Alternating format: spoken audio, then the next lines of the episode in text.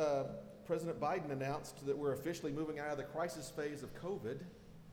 So that's, you know, hope that's going to be good. That was during uh, the State of the Union address, which is also one of the most divisive times for, for us always. Uh, you know, I just wonder if sometimes I just wonder if Congress went to kindergarten where they learned to share and play together nicely. I don't think any of them did, but anyway.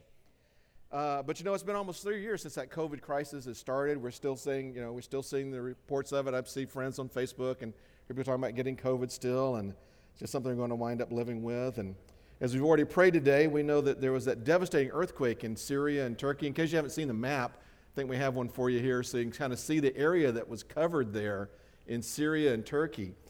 And when I, when I was putting the finishing touches Wednesday on this message, I noted that it was the death toll was 21,000, but this morning it's 33,000 people that they are, bodies that they have recovered so far. And uh, just horrible, horrible stuff. So, Hunter, thank you for leading us through this, um, uh, the prayer time for them, and continue to do so. We can't imagine what that's, what that's like, uh, having, you know, going through something like that. So, uh, tough things. And last week we looked at the fact that God knows us and He knows what's going on. But today we're going to take it just a little bit deeper. That God not only knows us and knows what's going on, but God is with us in all of this. And so I've asked Ashley to come up and read scripture for us today. So I ask if you'd come on up. And we're still in Psalm chapter Psalm 139. And we're going to look at the next six verses, verses 7 through 12. So, Ashley, if you'd come on up and thank you for reading scripture for us today. Good morning, everyone. I'm Ashley, and I will be reading the scripture for you today. Where can I go from your spirit, or where can I flee from your presence? If I ascend to heaven, you are there. If I make my bed in Sheol, behold, you are there. If I take the wings of the dawn, if I dwell in the remotest part of the sea, even there your hand will lead me, and your right hand will lay hold of me. If I say, Surely the darkness will overwhelm me, and the light around me will be night, even the darkness is not dark to you and the night is as bright as the day. Darkness and light are alike to you. Thank you, Ashley. Appreciate that so much. All right. Thank you. We'll just put that away there. So, wow. As we look at that, let's, let's have a word of prayer. Father, we've prayed many times in this service so far. there's so many things to be thankful for. And there's so many things to be wary of and weary of, Lord. Father, as we look at the things around this world that are going on, the things of, of which we have no control, it reminds us how small we are.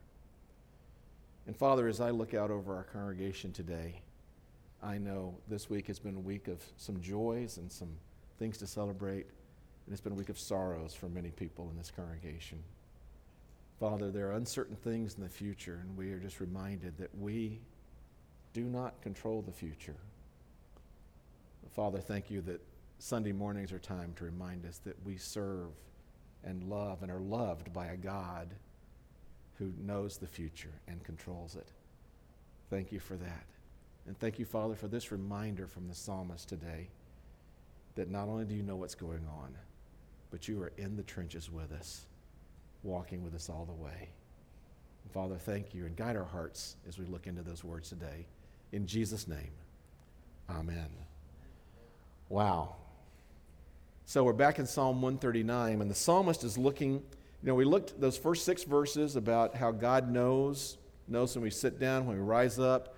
He knows our path, our lying down. He's, you know, just, he, he knows it all. He sees it close up and he sees it from afar. And the psalmist today is coming, opens up with this in verse 7 with this rhetorical question. He says, Where can I go from your spirit? Where can I flee from your presence? Now, I don't think the psalmist is asking, God, how can I get away from you? He's asking that rhetorical question as a way of, of reminding himself, God, I can't get away from you. No matter where I go, no matter what happens, you are there with me. And he takes this thing in verse 7 and he illustrates and expands it. That's sort of a thing for this psalm. He'll make a statement, he'll expand it, and then he'll apply it. And so in verses 7 8, he, he, uh, he uses those polar opposites we talked about last week. Remember last week we talked about that God says, um, I see you close up. I see you afar. I see when you lie down. I see when you rise up. I see when you're moving. I see when you're resting. Well, in verse 8 and 9, he does a few more polar expresses, expressions. And you guys get that polar expression, don't you? Those of you married probably had polar expressions in your wedding vows for better, for worse, for richer, for poorer, in sickness and health, that kind of thing, all right? So you get that, that idea of those polar expressions there, uh, polar uh, uh, opposites that express the totality of the idea. So here's what he says He says, God, if I go up to heaven, you're there. Now, that wouldn't be a surprising statement to the people of his day because they had sort of thought, and we still kind of think of it today as heaven being up there somewhere. We don't know for sure. Heaven's not up there in the skies somewhere. You know, it's not like on another planet or something, though there are some cults that do teach that, uh, that heaven's on another planet somewhere. But, uh, but it's still sort of our symbolic way of looking for heaven being up there above us where, where God has control over all of it. And so they would all go, Yes, of course, God is up in heaven. That is his dwelling place. But then he says the opposite of that. He says, If I make my bed in Sheol, you are there. Now, Sheol is a word we only see in the Old Testament. And here's what it basically meant it was, it was during the time that the psalmist was writing this. And again, we don't know if it, if it was David writing it for sure, if it was written about David or whatever. So I just use the word the psalmist. If you prefer to think that David himself penned it, then that's great. It, it, it might have been David for all we know. Um, but the psalmist, during the time it was written, they didn't have this, exactly the same idea of afterlife as we have today. You know, we sort of think of afterlife, there's two choices heaven and hell. Those who believe in Jesus and have yielded their lives to Him go to heaven. Those who resist God go to hell where they're eternally separated. But back then, they didn't quite have that idea. They had the idea that everybody who died went to this sort of misty place called Sheol, somewhere down below. And actually, good people and bad people both went there. Now, later on in the Old, Testament times, they sort of had a divide between that said, okay, the, the good people went to this part of Sheol and the bad people went to that part of Sheol, and there's this chasm in between. And actually, you see that in Jesus' story about Lazarus and the rich man. In the, the, if you read that in Luke 19, that Lazarus says, you know, uh, the, the rich man says, send Lazarus over here to dip, his, to, to dip his finger in the water and cool my tongue. And Abraham says, I can't. There's this chasm between us. Now, again, Jesus was telling a story there. It might have been an actual story that happened, or Jesus may have been using an illustration at that point. But that idea at that time was that's what they thought. Now, don't freak out. Don't hear what I'm not saying, all right?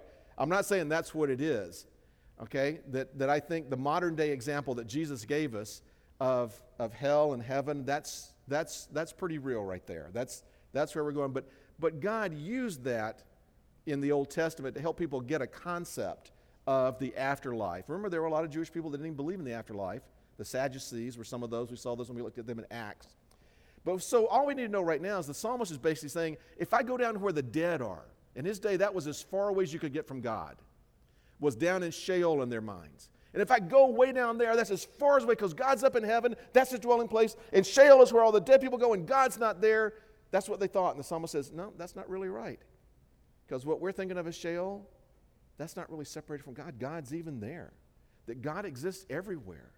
That even after death, God is not going to leave us.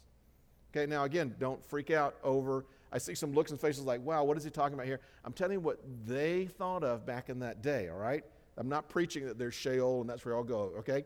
I believe in the traditional heaven and hell, just like, just like uh, you know, uh, uh, you know, in, in traditional and um, uh, evangelical Christianity there. But I'm just telling, telling you what the psalmist was trying to say is he picked the place in that day they thought was as far away from God as you get. He says, if I go down there, if I make my bed there, if I, if I, if I die and I'm separated from God, no, I'm not really. Because God is still there. No matter how high you go, there's God. No matter how low you go, there's God. And it's a symbol even for our life today, even before death, while we're here in this life. No matter how great things are, God is still there with you to walk alongside you, to rejoice in it with you, and to help you know how to use successes and blessings well. And no matter how bad things get, no matter how low you go, God is there to walk alongside you, saying, It's going to be okay. I know it hurts. I know it's frustrating. I know you may not understand all that's going on right now, but I'm here walking alongside you. That's what the psalmist is trying to say. Blessings and pains, both. God is there walking with us through all of it. Then the psalmist expands it again with that uh, another polar opposite. He says, "If I take the wings of the dawn, in other words, if I go to where the sun rises, if I go as far east as you can imagine to where the sun rises over the mountains, you're there. Or if I dwell in the remotest part of the sea, and in fact, if you look at a map of Israel, just like in California, the sea was over to the west where the sun set. And so if I go as far east as I can go, you're there. If I go as far west as I can go, over to the edge of the sea, God, you're still there. There's no place that I can get away from you in this life or in the next. You are with me, God, in everything. As high as you can go, there's God. As low as you can go, there's God. As far as you can go east or west, as far as you can go morning and evening, there's God with us walking alongside. Now, it's verses like this that have given rise to a principle that we talk about a lot of times God's omnipresence, that God is everywhere. And that gets real confusing to people because there's some people that confuse that to mean that God is not only everywhere, but God is everything. And that's something called pantheism. And there's some people that say, like, God is in everything. That's not exactly right. Okay? God is not in everything. God is not in that chair. God is not in these speakers. God is not, you know, you know, in this stage, that kind of thing. It's not that just God is like every, everything is made up of God. You hear that a lot of times people talk about like, you know, our bodies are made of the stuff of stars. Well, that may be. We're all made up of, you know, our physical bodies are all made up of atoms, you know, and that's basically what stars are made of. So, yeah, you could say that. There's electrons, protons, and neutrons. You know, I want to go like, you know, yeah, we're made up of stuff of atoms, but so is the stuff in the garbage heap made up of stuff of atoms. So, what's the big deal about that? But what it's really trying to say is that God is aware of everything and He touches everything. And I've, I've tried to look for examples, blowing my mind trying to figure this out, of how to say, you know, what is, how do we, how do we give an example of it? And I looked at a lot of different things, and just nothing, there's nothing really I could come up with that really was a good example out of it. I'm just going to say this, and that's just what I wrote. Okay, so I'm going to try to read it because it was confusing me to try to, to try to even understand it. All right, so the world is not God. That's not, that's not it. But the world was created by God, and God is aware of and present in every atom or every little section, every little subatomic particle of the universe, that God, God touches all of it. Um, it's sort of like you know, I, I, examples I've looked at have been like fish in water, you know, that the water just every, is everywhere in a fish and everywhere in his world and that kind of thing. That's just still limited. And I've looked at things of like drawing a line on a piece of paper and the line is, you know, the line's finite, but the p- paper touches the line at every part, and that didn't fit quite either this. Here's all I'm trying to say is that this is what he's trying to communicate is that God is aware of everything that's going on. It's not about the size of God, it's about God's knowledge and His power and His control and His understanding of everything. That God actually is aware of every little bit of your world and more. That the God who keeps the galaxy spinning is also aware of every drop of blood flowing through your veins right now. Every thought that fires between the synapses in your neurons, God is aware of right now. He's, he's so totally aware of everything that's going on. God is aware of every thought that you're thinking. He's aware of everything that you're feeling. He's aware of every relationship that you have. He's aware of everything that makes you happy, everything that makes you sad, everything that makes you afraid, everything that makes you comfortable. God is right there with you. It's not just that He knows about it, and he, he doesn't know it from watching. You know, if you've got like a favorite TV show that you watch and you really learn the characters, you know, sometimes you can predict what a character is going to say. because you've gotten to know not so much the character, but the writers behind that character. It's not that. It's not that God just can predict what you're going to do, it's God's there in it with you. God is so aware of every little bit about you. Okay? He knows you as he knows himself because he's there everywhere. At the farthest point of the universe, God is there. Right here in this very room, God is here. As we said, in every atom of your body, God is there. God, because He is God, because He is God, exists far beyond our dimensions of time and space. Yet He exists in His fullness in all parts of our time and space. Let me say that again. God, because He is God, exists far beyond what we perceive as time and space. Yet, because He is God, He exists in every moment, in every place within our time and space. He's aware of it. It's not again about His size, it's about His power, His knowledge, His understanding, and His control. Here are a couple of verses I think that help to help bear this out for us. Okay, Romans eleven thirty six says uh, uh, says, "For from Him and through Him and to Him are all things. To Him be the glory forever." Everything came from Him. Everything operates through Him, and everything winds up in Him.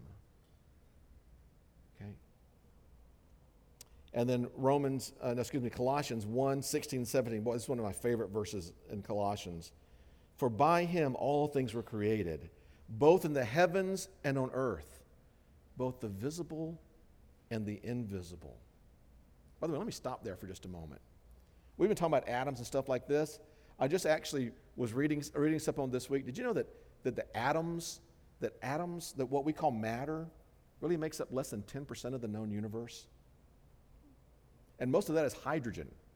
The atoms that we're made of, the, the, the, the higher, you know, uh, uh, what are we made up of? Uh, uh, carbon and oxygen and calcium and stuff like that. That makes up, all of those together make up 0.03% of the universe. All right?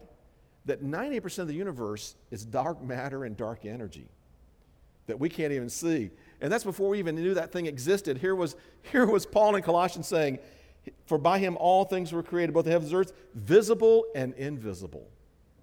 Isn't that cool? That long before we even understood what that meant, said all that stuff out there that you don't see, God created that too. He says, whether thrones or dominions or rulers or authorities, that's all the heavenly realms there. All things have been created through him and for him. He is before all things, and in him all things hold together. Let me give you a little short one on that one, too. I know I'm not preaching on these passages today, but I love some of this stuff in there. As I was reading this and understanding this, trying to understand the universe that we're in, uh, do you know that one of the reasons that we, we know that, that 90% of the universe has been made up of dark matter because the laws of physics as we understand them, galaxies would fly apart if there weren't 10 times more matter, 10 times more stuff in the universe than we can see. And also, scientists have figured out there are four fundamental uh, forces in the universe all right, for the, for the teenagers that still remember this kind of thing, there's, um, there's electromagnetism, there's um, uh, the strong force, which is uh, what holds atoms together. There's the weak force, which is like gravity and that kind of thing. And then there's uh, uh radioactive decay. Those are the four known fundamental forces of the universe. Every force could be re- that we know can be held into that. However, again, if they're, if they're if just those four forces don't explain why the universe holds together. So scientists have postulated this enigmatic fifth force called dark energy that is what is the glue that holds the universe together. And again, Paul said, and in him all things hold together. There's so much of this world we can't see that we don't understand, yet God is still present in it because he created it all and he still controls it all and he still knows it all. And this is the amazing thing to me that the God who sets the universe spinning and so much stuff than we will ever know, that's the God who is with us. Is with us. Do you ever have a time that you had a, a parent or a boss or a spouse that you needed something they were just too busy for you? Imagine how busy God is keeping the universe moving. And yet he's still right there with you. He's never says, No, I got to handle this emergency first. All right? I mean, can you imagine how much it must have sucked for Superman if he had ever had kids? You know? They're like, they're having dinner and all of a sudden he's got to go, you know, rescue some plane that's fallen out of the sky somewhere. You know, that would just, that would just be terrible for Superman. That uh, our God doesn't do that. He handles all that stuff and he's still with us all the time, everywhere. That is our God. That just blows me away, guys. So, what does this all mean for us? Okay? Here it means that God is just all we need to say out of this is God is with us in all this. And the psalmist continues that in verse 10. He's saying not only God is with him, but that God touches him and helps him. It doesn't matter what's going on, God is still there with him. Says, okay, let's go back and look at, look at verse 10 again, all right? So he says, Even there your hand will lead me, and your right hand will lay hold of me. You're never too busy for me. No matter where I go, you're still there reaching out to me, ready to lead me and guide me. Help me know where to go. Think of that. We see things, examples of that in our world all the time. Um, the parent that's walking down the sidewalk and their kid starts to walk out in front of traffic, and they just put their hand on their shoulder to stop them. The husband who, who is walking and sees a puddle and puts his hand in the small of his wife's back to guide her out of the way. Or to be egalitarian, the wife that may do that to a husband that's clueless. It could be either way. All right. So I just want to I just want to be there. I'm not being sexist, all right? But that kind of thing, that's that's the that's the image I get for, for God there. Just laying his hand on us and saying, It's gonna be okay. Step this way. This is what you need to do. Eat no matter where I go, even there, your hand will lead me, and your right hand will lay hold of me. That's just great, great verses there. Because think about it. You have this great and powerful God, but if he was an impersonal force that just didn't care, what good would it mean to be to us? But he says, I'm not an impersonal force. I'm the God who reaches out and touches you, who walks right with you. That idea of God being with us. In fact, Hunter preached on that at Christmas time. All right? Emmanuel means God with us. Matthew 123. That was the name Jesus was known by God being with us. It's the difference from being present with somebody and being present with somebody. Okay? Guys, you know what we mean. How many times have we had our wives talking to you and you're sitting there going, oh, going like, okay, she just asked me a question and I didn't catch all of it. So what was she talking about for the last five minutes? Okay. I remember I lost her about the time that the Knicks scored that basket. And so then what was it, you know, all right. Um, or to be egalitarian. I know wives should do this. He was talking something about the car, and I don't remember what it was. There was some light, some light I got to check or something, but what was it? So I know. So you've been that present with somebody, but not present with them. And I swear I can say with Paul, I am the chief sinner. All right, um, my wife would testify to that. I have been. I'll make fun of it. That's a that's a that's a tough thing sometimes. Uh, to not be here to say, okay, where did you go there? All right, what happened? But God is not like that. He is with us right here all the time. In fact, we go back to the, what, what um, Hunter preached on at Christmas time. One of my favorite sayings I love is it talks about uh, uh, Christmas saying, I love to write in Christmas. I saw it in a Christmas card a long time ago. I haven't seen it since then, but I write it sometimes in my Christmas card. Is the, the beautiful mystery of Christmas is that the God who walked among us now lives within us. That Jesus, through his Holy Spirit, dwells within us now to be with us always. That's a crazy, and that's what the psalmist said. He didn't have that idea of the Holy Spirit. He didn't have the idea of Jesus even at this point.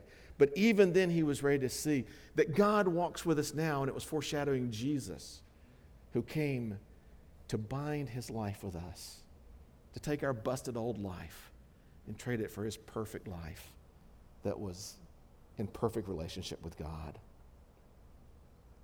He is God is not just walking with us as the Old Testament believers did, but he's deeply connected with us and intertwined with us through his Holy Spirit. And why does God do this? God is with us because he cares for us.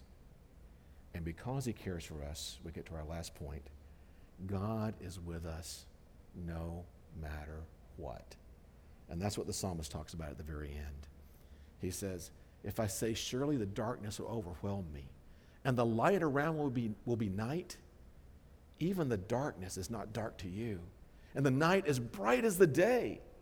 Darkness and light are alike to you. Now, that could sound sort of weird there at the moment, like God's not very smart, that He doesn't consider dark and light or good and evil or whatever. That's not what the psalmist is saying. The psalmist could be saying one of two things. He could be talking about the darkness overwhelming me, being that, that I'm trying to hide from God, that I try to hide from God, like I disappear into the darkness to hide. That, that's one thing he could mean out of that. And he says, if that's the case, no matter where I try to hide, you can still find me. And that's what God does. As Jesus said, the Son of Man came to seek and save that which was lost. Not to hunt us, but to seek us and save us.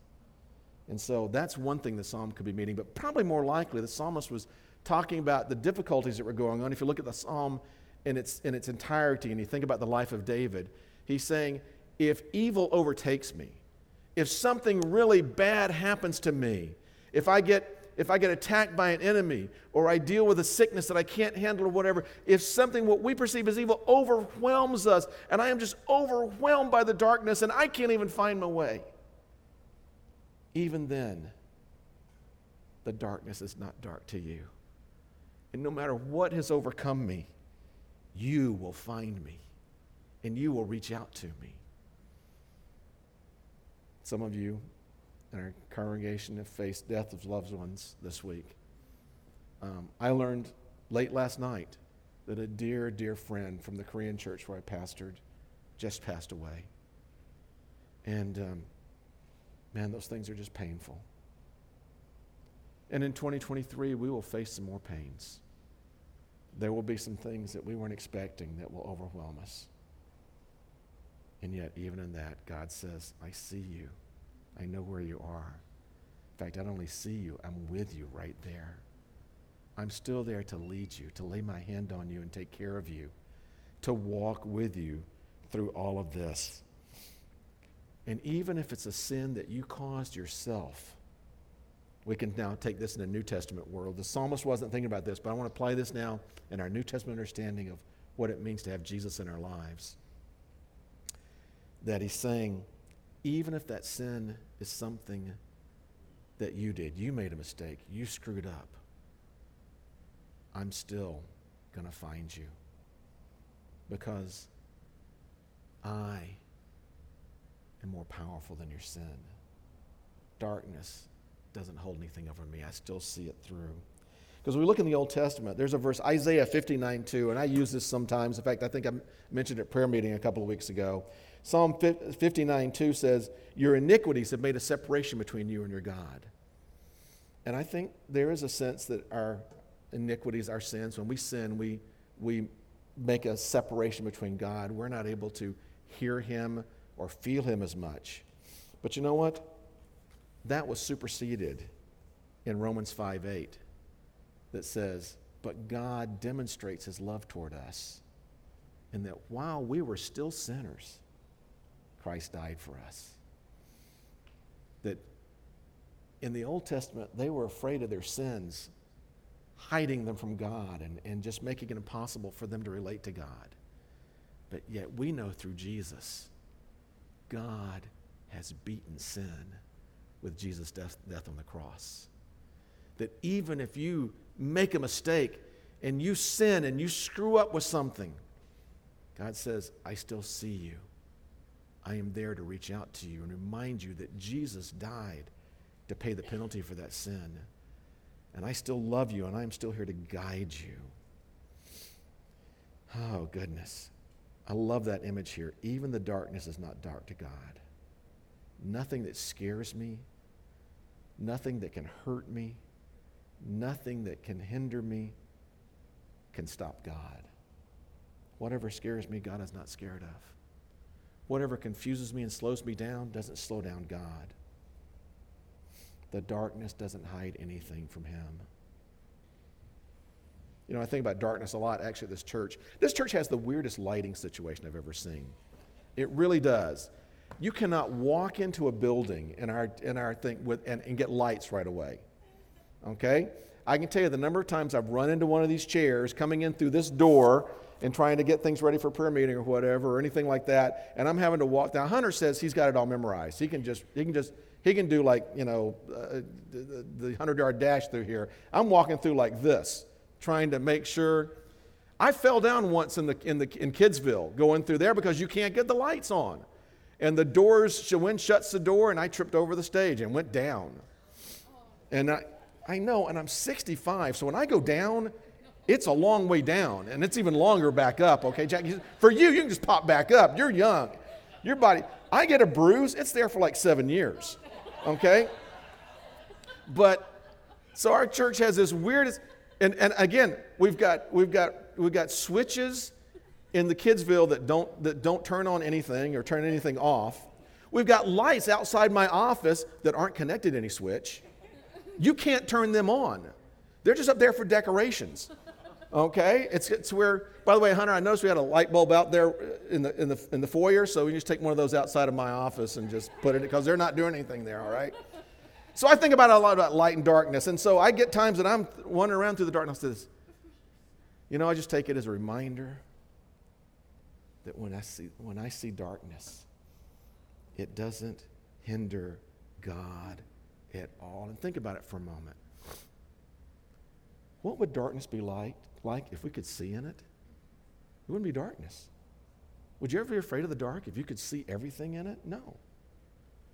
Would you ever bump into a wall or a piece of furniture? Would you ever stub your toe if you could see in the darkness? No. Darkness scares us, but it never scares God. It never hinders Him from finding us. So think about some of the things that you have faced or may face unemployment, sickness, isolation, uncertainty, anxiety.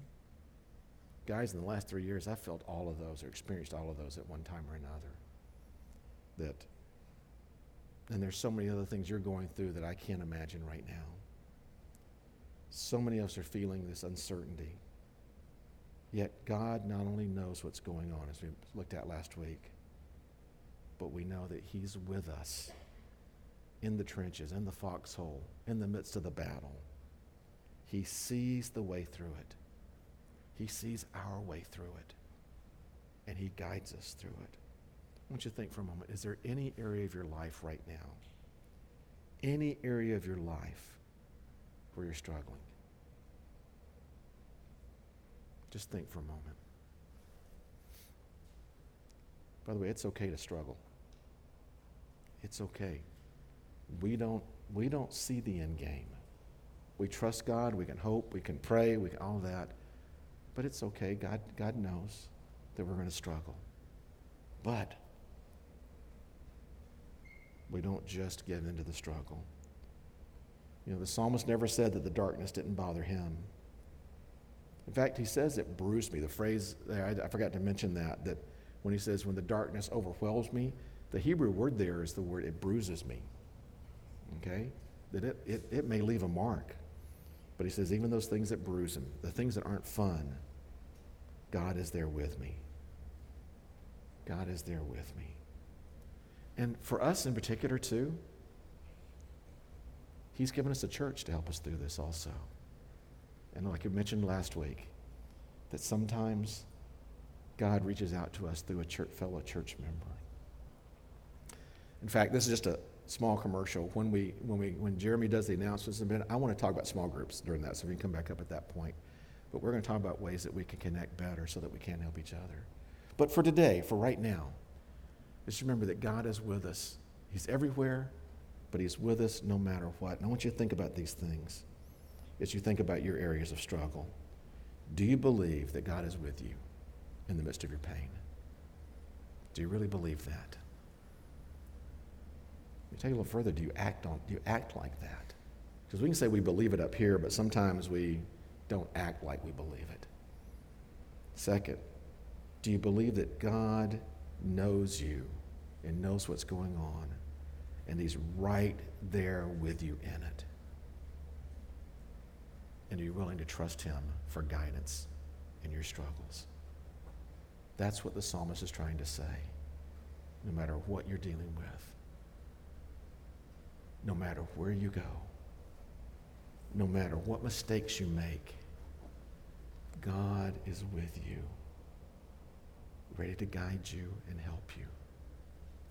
And through his help, through the Holy Spirit, through our church, through Scripture, through other Christian friends, God uses all sorts of tools to help us make it not only from 2023 into 2024, but from this life into the next. Let's pray.